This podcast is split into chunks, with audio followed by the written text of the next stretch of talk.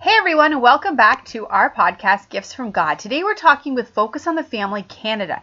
They have a great resource for family and churches. Wendy, who's going to be talking with us, is an adoptive parent herself. Wendy's going to be talking about overseas adoption, but from a different point of view.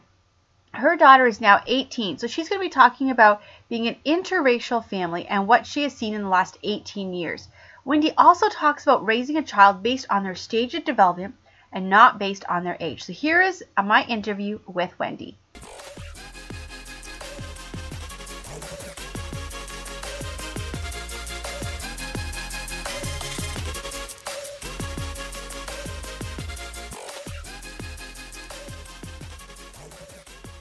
So, Wendy, what is your role at Focus on the Family?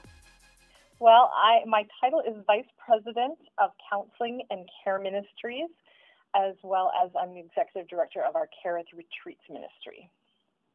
And so, what does that mean? What does what what is your responsibilities?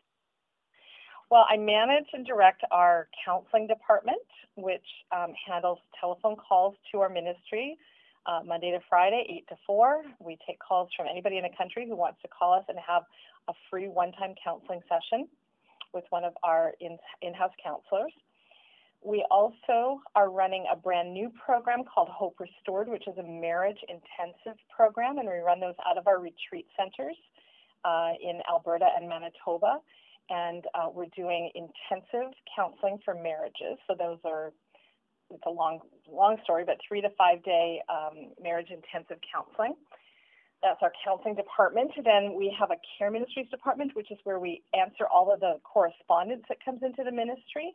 So everything from I don't know how to toilet train my two year old to um, help my husband just walked out of our marriage. I don't know what to do next. Um, so you know, pretty amazing issues that people are kind of trusting us with, and we try to direct them to either resources that we have or outside resources or just something to help people. We also have a pretty extensive prayer ministry within the ministry that that team manages. So you um, are very busy. Oh, it's it's amazing. So adoption is actually just a sliver of what I do around here, but it's also a very significant part of the ministry that we have going on. So um, I've known about Focus on the Family since I was like a baby. I grew up uh, listening to the radio shows and the Adventures in Odyssey. So you've been impacting families, Focus on Families impacting families forever since they've started. But over the last few years, I know they've really began to put more of an emphasis on adoption. What have you seen over the last few years in our Canadian churches when it comes to foster and adoption? Well, interestingly, my own personal history is that before coming to Focus on the Family, I was an adoption social worker for about 10 years. And um, so when I came here to Focus, what, what we found was that um, Focus on the Family typically does a series of shows on uh, radio broadcasts in January on um, the, the sanctity of life. So, you know, everything from abortion to adoption to you know, how can the church respond to the needs of, of women out there who are in distressed pregnancies, to, you know, the needs of children who don't have homes? What can we do? And so I would start getting a lot of phone calls. I, you know, was I was on the front line of the phone um, when I first started started here almost 13 years ago, and people would phone like in huge numbers in January in particular and ask questions about, well, okay, how do we go about doing an adoption in Canada? And so we thought that one of the most useful things that we could do for families in Canada would be to put together a website that gave all of the basic information, basically all the information I was giving to people, um, you know, on the phone, we put onto the onto our website. So we created a website called Waiting to Belong, and it's um, what I like to call a, a one-stop shop for information about how you do an adoption in Canada for Christian families in particular. So I will definitely put a link to that. People can get to that. And have you seen um, have uh, a lot of people going to that? Have you seen like um, the churches in Canada really uh, embracing that? Um, we think that we, the, the, the website has had very, very, very positive response. Yes. Um, I think people are accessing the information they need. I take a lot less phone calls now because people are able to find that information quite easily. Um, but you know we've done a few other things as well. In in 2011, which was kind of when we launched this program, we did a national tour with Steven Curtis Chapman, raising awareness about the need for adoption in Canada, and in particular drawing attention to the needs of children in the foster care system. Um, you may or may not know that um, probably about 20 years ago, we were at a real height in terms of international adoptions into Canada. But then the number of children that have been coming in from other countries has been steadily decreasing, and there, there's quite a number of reasons for that. So there's been kind of a recognition that um, even though it's harder and harder to adopt internationally, there are so many children within the foster care system in Canada who are legally available for adoption, but um, Christian families have preferred to go overseas. You know, and, and honestly, that's my own personal story of adopting internationally. Um, less and less, we're seeing birth parents uh, domestically decide to place babies for adoption. You know, there's a growing um, I think, you know, for a few good reasons, I, I believe that it's true to say that the teenage pregnancy rate is actually dropping in Canada. Um, there's also less stigma in terms of single parenting. Um, and uh, so, yeah, couples who want to adopt have been needing to look for other ways to do that than what they might have done 20 years ago.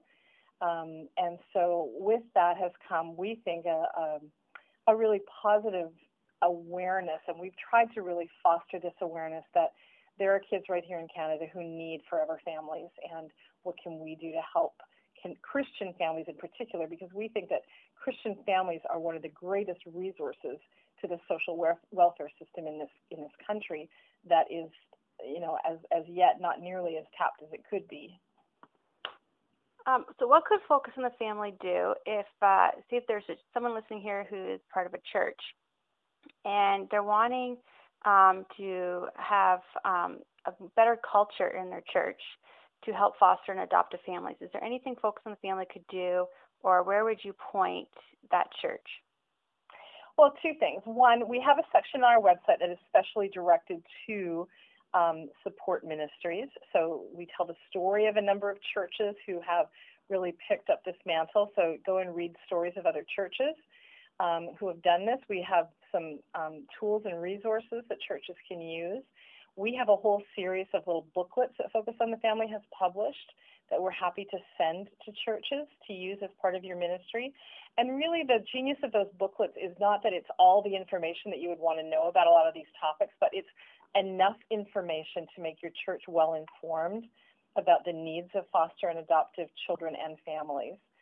The other thing that we do is we run an annual conference called Together for Adoption, um, and we run that in various parts of the country. We're actually hoping to bring it to Ontario this coming spring. Um, that we run a whole segment of that conference on developing church ministries to support foster and adoptive families. So, as Focus has this um, goal of uh, getting um, the need out for foster care, what is your greatest need right now? What does Focus need? Um, well, we're actually, believe it or not, we're actually pretty well resourced in terms of um, we've had donors that have been quite generous to our ministry. Um, so we're able to carry out the activities that, that we're engaged in. We've had to limit um, what we can personally do uh, just because my time is, as you have, have heard, is directed in a number of di- different areas. But, um, you know, really just getting the word out that there is um, opportunity for families, that we have education available. Um, we have support available for families. All of my in-house counselors have been trained to be adoption friendly, which means that if families have fostered or adopted and are now struggling a little bit with some of the issues that come up along the way, my in-house counselors are actually quite skilled at pointing them in the right direction. Um, you know, what we could use right now are, you know, churches that are willing to step up and respond to the call. And, um, you know, we're happy to help resource them. But that's really what we want to see happen is we think that, you know, families need churches behind them to support them. Um, in my own home church, um, we have a family that adopted three kids from the foster care system this year. And the church has stepped up in amazing ways to support that family. And that's what we want to see multiplied in churches across the country. It's not really about resourcing us, it's really about resourcing churches. And we're happy to just be in the background providing some of those resources um, and just watching churches step up to the plate. So, changing roles a little bit here. Uh, so, you mentioned that you are an adoptive mom. So, I just want to chat with you a little bit about that and what that's like. So, what was your family like before you decided to adopt? Well, we had one biological daughter um, early in our marriage and um, were unable to have more. And I was working as an adoption social worker at the time. So, we watched, you know, other families bringing kids in from lots of places and thinking, wow, you know, we could do that too. And um, we married a bit later in life, so knew that our window of having children was a fairly short window. And um, so, yeah, we decided quite soon after having our, our first daughter that um, we would pursue adoption to uh, in, increase our family. So you said you did overseas adoption. Uh, so yeah. what what is that process like for someone? Um, well, the process of adoption is pretty similar um, for the different types of adoption. So maybe just to back that up, there's kind of three ways to do an adoption in Canada. One is domestically, where you adopt a child, usually um, a child that is uh, just been birthed by a birth mother, and she places that baby for adoption. In most cases, that's an open adoption, and um, and children are placed directly from birth mom to adoptive parents. The birth mother chooses a family. Um, and then international adoption is when uh, couples, so the process is the same. You have to get a home study done.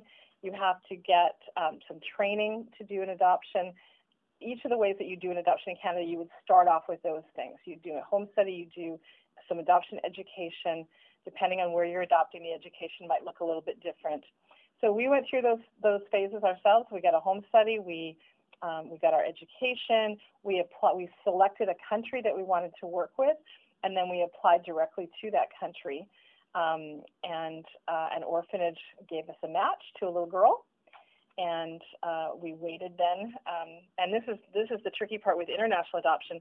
When we were doing our adoption, we started our home study at the same time that I started a home study for another family uh, in our community, um, writing it as their social worker. They so that was in July. They were home with their child before Christmas that year. Our paperwork was just going to Haiti at the same time that they were coming home with their child. We had every delay imaginable in those first six months. Um, and then the process of waiting on your child starts. And that process has become longer and longer and longer for families. And you've probably heard stories even as recently as this week of, of families that are stuck in countries. Um, there's a couple of families stuck in Africa right now because the Canadian government is not uh, doing the paperwork that needs to be done to give those kids visas to come home. And uh, those stories are becoming all too common. It's one of the reasons why international adoptions are, you know, slowing down so dramatically. Um, we waited a whole year after being matched with our daughter before we were able to bring her home but at the time, that was a relatively short period of time. Um, as you can imagine, once you've been matched with a child, you want that child home in your home as quickly as you possibly can get them. And um, so it was hard for us to wait, even as long as we did, but families are waiting a lot longer these days. And you mentioned there um, some of the families that are waiting. I have just, people are aware. Um, it's something we should be contacting our government about. I know, yeah. like, especially one of those stories are people who live just pretty close to me, actually, and they have actually had to return back here to Canada um, because they're sick and had to put their child back into the orphanage after having their child out of the orphanage for a couple of months. Yeah. So that is pretty devastating. So we need to, and that is 100% Canadian government because yeah. um, everything is fine on the other side. So yeah, we need to be contacting our government for sure about that. Absolutely.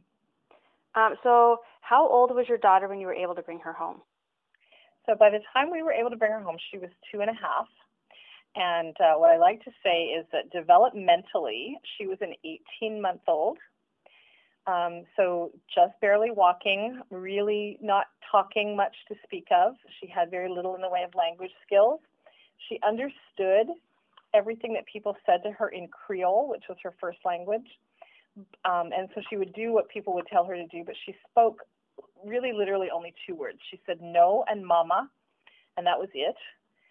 Um, and what I love to tell people is that by the time she was three years old, she was three. So in six months of being at home with us, she literally caught up to her developmental and and bio, and chronological age, and um, it's it was an amazing thing to watch. She literally grew four shoe sizes in three months, from the beginning of the summer to the end of the summer.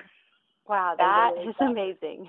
I literally bought her the same pair of shoes at the beginning of the summer in four sizes bigger at the end of the summer. Wow. And so, what does how does that feel for you as a mom when you get to see um, such amazing changes so quickly?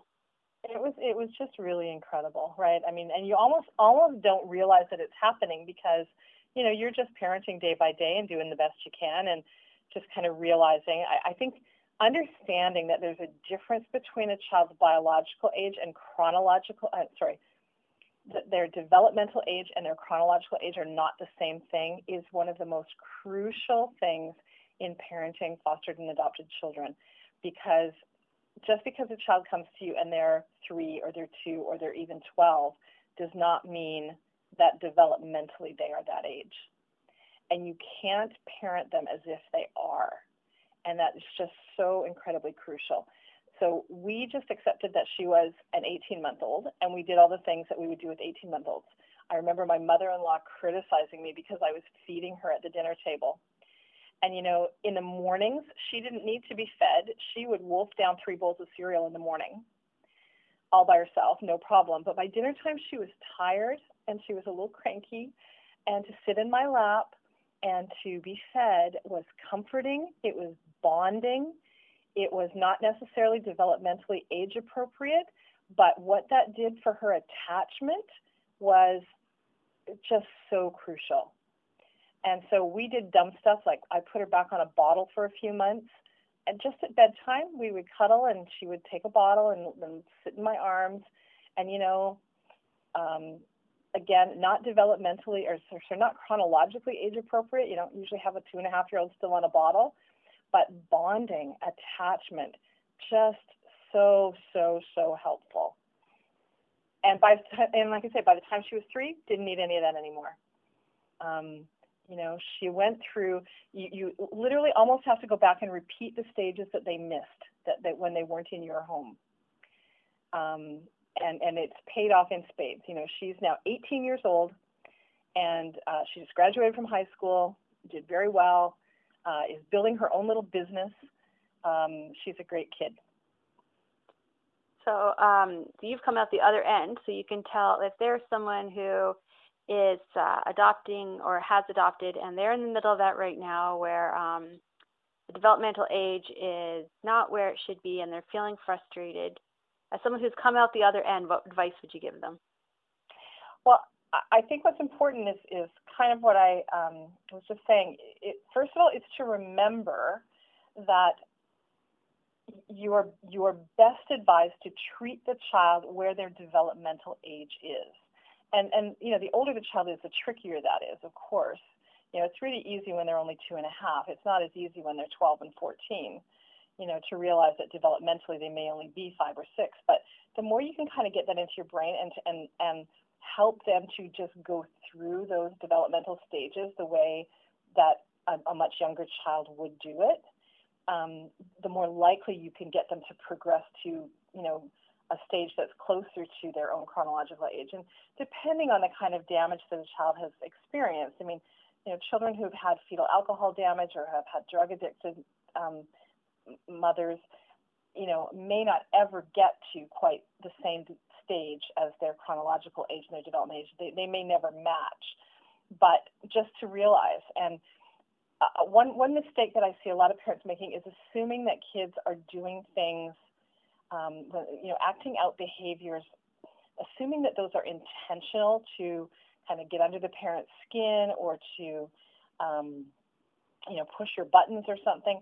In most cases, that's not what's going on. In most cases, kids are just acting out of fear is, is a huge thing for kids who've experienced trauma or kids that have experienced delays is they have this innate sense of fear and fear um, kicks up behaviors that we, you know, find very alarming, find very destructive in some cases.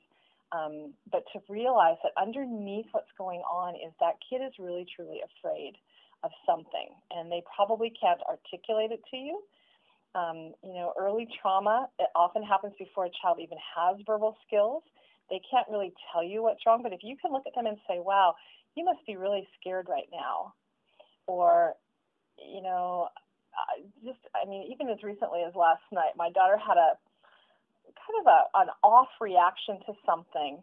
And you know, you just kind of know in the back of your head, even if she can't tell you exactly why she's having that off reaction, it's probably related to some negative emotion that she's just not able to articulate. And to go, okay, let's just take a step back here and realize that there's something else going on underneath this. I mean, that doesn't mean that you don't address behaviors.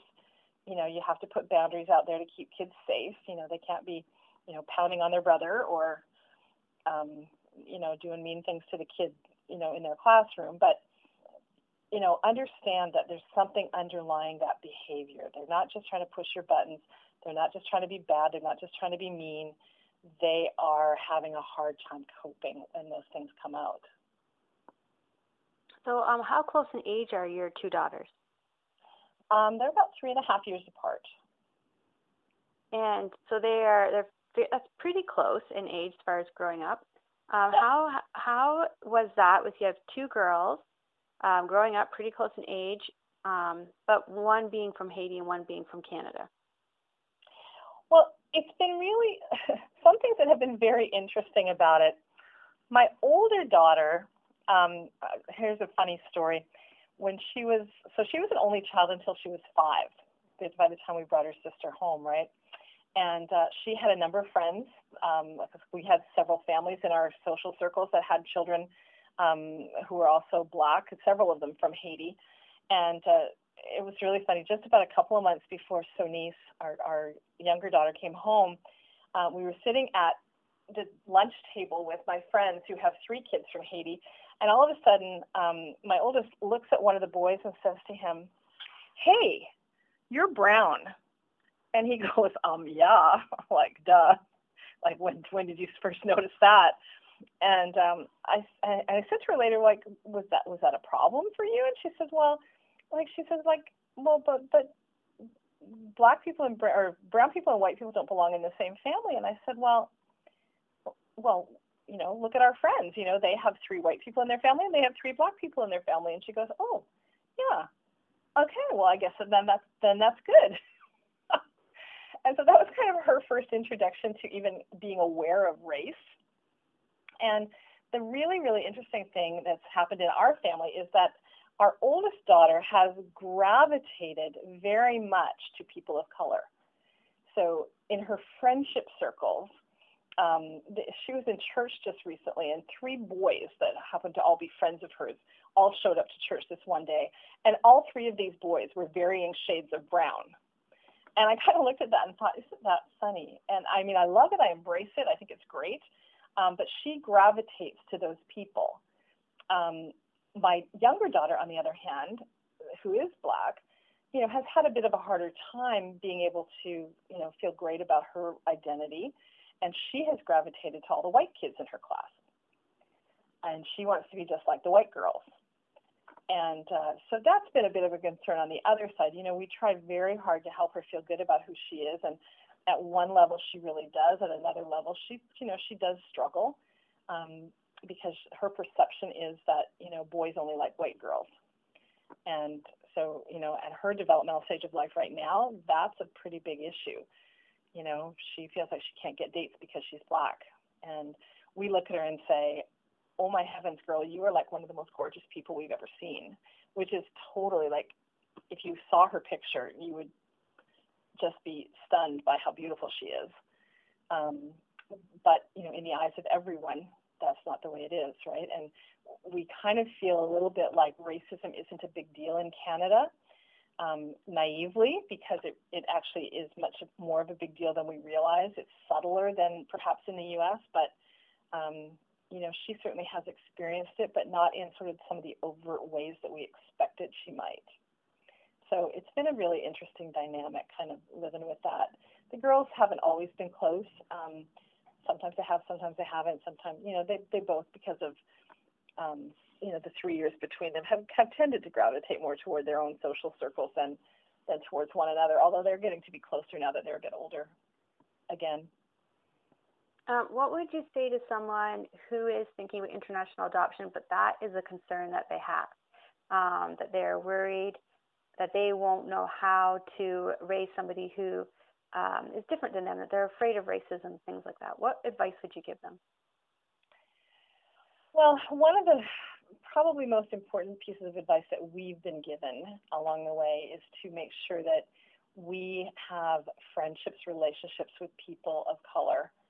Um, because that's something that we really can't give to our kids. We can't understand it in the same way as actually living in their skin. And so um, I wouldn't I wouldn't hold ourselves out as the poster children of the people that have done that the best of anybody. But um, one thing I am quite proud of is I have a couple of African friends who tell me that they feel like I'm kind of African. um, because you know we wel- we have welcomed them into our friendship circles and and uh, you know really enjoy hanging out with them and you know, it's important, you know, black girls, for example, it's really important that you do their hair well, you know, and I, I can't braid hair to save my life, but, you know, we've made sure that we've taken her to people who have the skill to do that and that, you know, she looks good from a, an African hair perspective because it's different and it's, it's, you know, not something that's in my wheelhouse, but, you know, taking care to, um, embrace a child's culture, to understand it the best you can, to acknowledge that you can't understand it in exactly the same way because you don't experience it the same way, understanding what white privilege is and then being aware of the reality of it, and in some ways using it to your advantage when it comes to your kids. You know, I was pretty quick to march into a school and say, you know, I expect you all to treat my kid well. Um, you know, no ifs, ands, or buts about it. You know, we'll, we'll call out any racism that we you know get a whiff of anywhere around here, and you know we we did on occasion when we needed to. Um, but yeah, finding role models, finding mentors for your kids of their own race is is important if you possibly can find that. I know families that have um, literally moved to other communities where there was a little bit higher population of people that would look like their kids. We took our daughter to Jamaica last year for a spring break trip because she had just been longing to go to be in a place where people looked like her. And honestly, it was really healing for her to spend that even just even just a week, um, feeling like she was part of the majority instead of the minority for a change. Um, those are little things, and they don't, you know, fully address the issue, but uh, you know, it was it was a trip worth taking just for her sake. Wow, that gives me a lot of things to think about that I know I haven't really thought about. Um, a different point of view for sure. Uh, our time is almost up, so I want to ask you just one last question. We want to pray for you today and for your family. What um, could we be praying for? Um, well, as our daughter launches out into the world of being an adult, um, like I said, you know, one thing I have prayed for her for years, and um, and really God has not found, seen fit to answer this. I would just honestly love for her to have a best friend who would be somebody that would understand her, would support her, particularly somebody who would be a believer, um, which she hasn't really had in her life uh, in a solid way. Um, she's very shy and so she struggles with um, you know friendships have been difficult for her. Like i say she's gravitated toward the white kids and i think it's all about fitting in and it's um, you know having relationships that matter uh, developmentally is such an important thing in her stage of life. So yeah just a best friend a boyfriend you know doesn't have to be a boy but just somebody that just loves her for who she is and and um, and sticks with her would be a wonderful thing in her life. Wow, I can uh, just hearing that, like my mom heart goes out, right? Because that is like uh, what we want for our kids, and especially as they get, are getting older and we realize they're going to be leaving us and walking out, that we want them to have that support. Yeah. Well, thank you so much for being willing to share your story with us today. Oh, well, it's my, been my pleasure to do it. I hope that you really enjoyed today's podcast. Um, you can check out our website, lauraleesiemens.com, and then click on the foster and adoption section on that to see um, more blogs, um, some videos, and more podcasts. And also make sure you subscribe to this podcast so that you won't miss any. We're going to be having some more episodes coming up where Leslie and I are going to sit down and answer questions that you have about fostering and adopting. So please send in those questions to us so that we have something to talk about when we get together and do our podcast. In the meantime, subscribe to our podcast, Gifts from God, and we will see you next week.